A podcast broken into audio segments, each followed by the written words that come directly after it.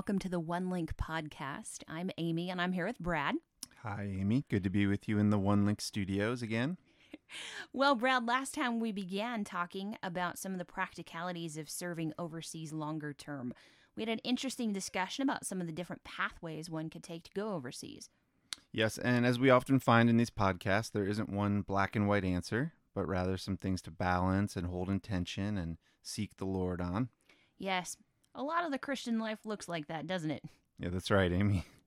Well, where would you like to take our conversations today? Well, going back to our meeting we had in January that we referenced in our last podcast. Yes, this was the meeting where upperclassmen and recent graduates could hear about opportunities to serve overseas longer term. That's right. And there were a lot of discussions about how people could use their degree or other skills uh, on the missions field. And a number of students were trying to find the right fit overseas that would match their degree or professional interests. Uh, however, in other cases, I've heard people say, you know, I'm going to surrender these things in order to serve the Lord. I'm going to surrender my career ambitions or my entitlement to use these professional skills, sort of put those things on the altar as a sacrifice, if you will. So I think it would be helpful to talk about this tension when we think about serving overseas longer term. Yes, this is an important topic for people considering overseas service to grapple with. And it isn't just relevant, though, for people serving overseas long term. As you know, our organization provides some opportunities for students to serve short term that relate to students' work degrees, professional internships, things like that. And some opportunities that aren't related to specific degree work, but involve generally building relationships and sharing the good news. So, students thinking about serving short term may also need to deal with this tension and wonder if they should do something specific to their degree or surrender this to go on a team with other students at their university. That's right, Amy. Good point. And I think the issues involved are fundamentally the same between short term and long term. So, Brad, should these students surrender their desire to do something related to their major, or should they pursue something that is a good fit for them professionally and personally? Great question. And my answer is yes. of course, it's always a bit more complicated than a simple answer. It really is. I think there are a couple ways we can get off in the ditch, so to speak, when either way when we consider this. Uh, on the one hand, we can go into pursuing overseas work with a kind of entitlement. That is to say, my talents and interests must be utilized if I'm going to serve. So if it doesn't check all these boxes, then I'm not interested. I'm not going to do it. Now, no one would say it quite that way, but in our hearts, we can begin to develop this kind of attitude. On the other hand, we could completely ignore how God has wired us or develop some kind of martyr complex where, you know, if, if there's anything we enjoy or that we're good at, that we have to stay away from that or sort of put that on the altar. And I think that's getting out of bounds on the other side. That's a good point. And we have to have open hands when we go to serve wherever we go to serve. But God also has given us unique gifts and experiences for a reason, and we need to pay attention to this. So, is this just a matter of finding balance between these two extremes, then, Brad? I think in many ways it is. However, we have to start with the right attitude. Someone wanting to serve, minister, work, however we want to say it, overseas, has to begin by saying, God, I'm open to whatever you want me to do. I want to see you get the glory. I want to see people's lives transformed. I will mop the floor. I will do whatever you want me to do if that's what it takes to reach these people and glorify your name. I, I think that's a good place to begin. Yeah, it is. Ultimately, it is about the glory of God and changed lives. So we have to be careful not to make it about ourselves. Agreed. Okay, so once we have begun with this posture of being open handed and God centered, what next? I mean, certainly thinking about options and possibilities that are a good fit is a valid way to proceed, isn't it? I'd articulate it this way when we're living open handed like that, God will often use the talents, interests, and skills that He's blessed us with. But I think we have to be patient and allow those opportunities to develop in God's perfect time. Specifically, we have to be careful we don't find a good fit in the short term at the expense of limiting our impact in the long term. Okay, unpack that a bit for us. Well, the first thing that comes to mind is what we talked about last time with language learning. I've seen a lot of people were so eager to jump into something that was a good fit vocationally that they didn't dedicate enough time initially to language learning and cultural acquisition to prepare for the future. So they came charging out of the gate doing something they were excited about, but got down the road and realized they didn't have the tools to thrive and make an impact the way that they had hoped. So I think you have to be willing to invest in some of these tools first even if it means delaying using your vocational skills for a while. Similarly, we have to make sure that uh, this vocational interest will actually help us reach the people in that area.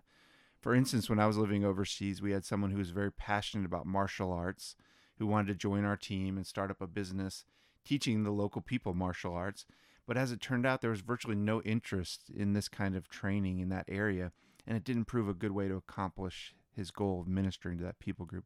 So we can't force a square peg into a round hole just because we're passionate about square pegs. yes, that does make sense. And that brings up the question of what someone should do if they feel called to a specific people group or region where there is no opportunity to use their specific skill set. Right, and that isn't an uncommon situation, particularly in mo- more remote areas. I'll give you another example. When my family was serving overseas, there was a really wonderful doctor who developed a heart for the people group among which we were working. And this individual started to consider joining the work there after a short term trip. But for a number of reasons, there were no opportunities to serve in a medical role in this area at that time. So, what did he do? Well, he felt like God was calling him to this people group, and he said, like we said earlier, I'll do whatever it takes to help reach them, uh, even if it means I don't do any medical work. And so he came and enrolled as a language student initially. I see. And so, how did that work out? Did he find the work fulfilling, even though he wasn't using his degree? Yes, I think he really did. And as it turned out, several years later, there was a medical option that opened up, and he was able to use his skill set at that time. And of course, he was using his skills informally all the time as he gave advice to local friends and other teammates. I mean, I can remember visiting him a few times with some health issues. So he started with a willingness to surrender, but in the end, God used the skills and talents that He had put in this man. Yeah, I think that's a good summary. Okay, so let me uh, share another scenario related to this. I imagine there are some people who want to help reach a people group, but don't necessarily have a specific vocation or role that they want to pursue. However, once they arrive in their location, they realize they will need to work for a business or some other entity in order to obtain a visa or have a legitimate reason to be there. Yes, also a very common s- scenario. Uh, as we said last time, in much of the world now, you can't come in on a missionary visa or just hang out long term without some kind of good reason to be there. But maybe you have a history degree, just to name a random one. of course.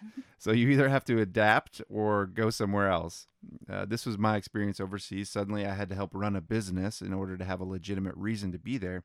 But I had never studied business, uh, I didn't have any business experience. I really wanted to continue to try to reach that people group with the gospel, so I had to adapt. Now, I was still able to use some of my skills and interests, um, but which weren't vocational. But you know, there was a, a learning curve for me. So that's kind of a third possibility, adapting to the needs of the work. So let me ask you the same question then that I asked about your doctor friend.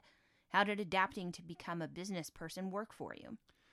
I think initially it worked fairly well. I had some people working with me uh, who did have experience with international business.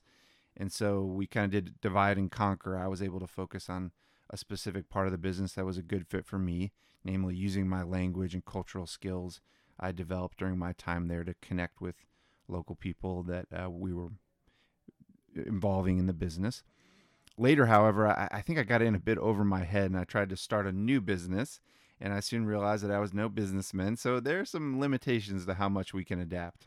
So, if I can summarize again, and this will be a bit of a false dichotomy, but just for the sake of discussion, we've explored three ways we can look at using degrees and vocational skills overseas. We can surrender these desires and say, I'll go wherever and do whatever is needed.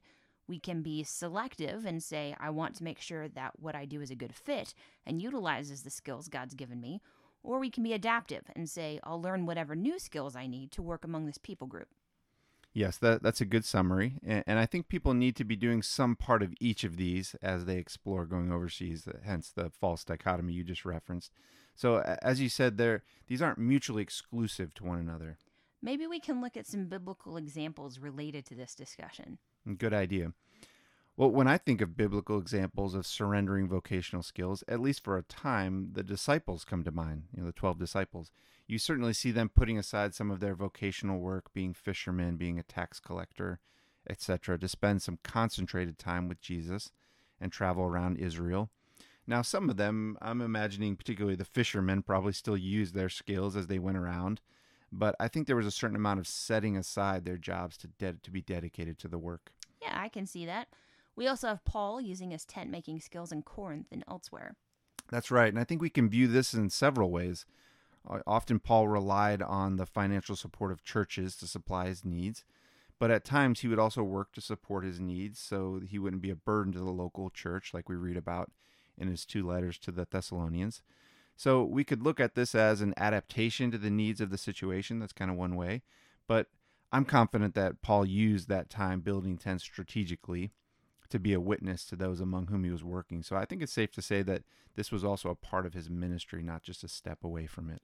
Right. And Paul also wrote to the Colossians in Colossians 3:23, quote, "Whatever you do, work at it with all your heart as working for the Lord, not for human masters." So, if we're doing it for the Lord, there are ways we can honor him and impact others' lives. Yeah, great point.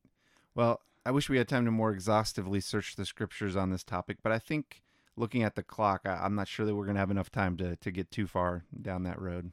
But hopefully, we have given our listeners a desire to explore the scriptures a bit themselves. Yes, I hope so. So, Brad, in the end, is it enough to just say keep all these things in balance, or is there more insight to share on the tension between these three views? Well, as I said earlier, this begins by bringing all of these things under the lordship of Christ. We start, as we always do, with surrender and a willingness to do whatever God wants us to do. From there, as we look at specific options for serving overseas, I think it's good to think about how God has wired us and what skills we can utilize for the work. We also need to factor in how we will dedicate the necessary time to develop cross cultural ministry skills like learning the language and so on and so forth. So we have to play the long game a bit. And then as we go, we maintain a willingness to learn and adapt as needed. We avoid any entitlement mentality and we trust that God has given us certain skills and experiences for a reason and He'll use them in His perfect timing. Well, amen, Brad. That's a great summary.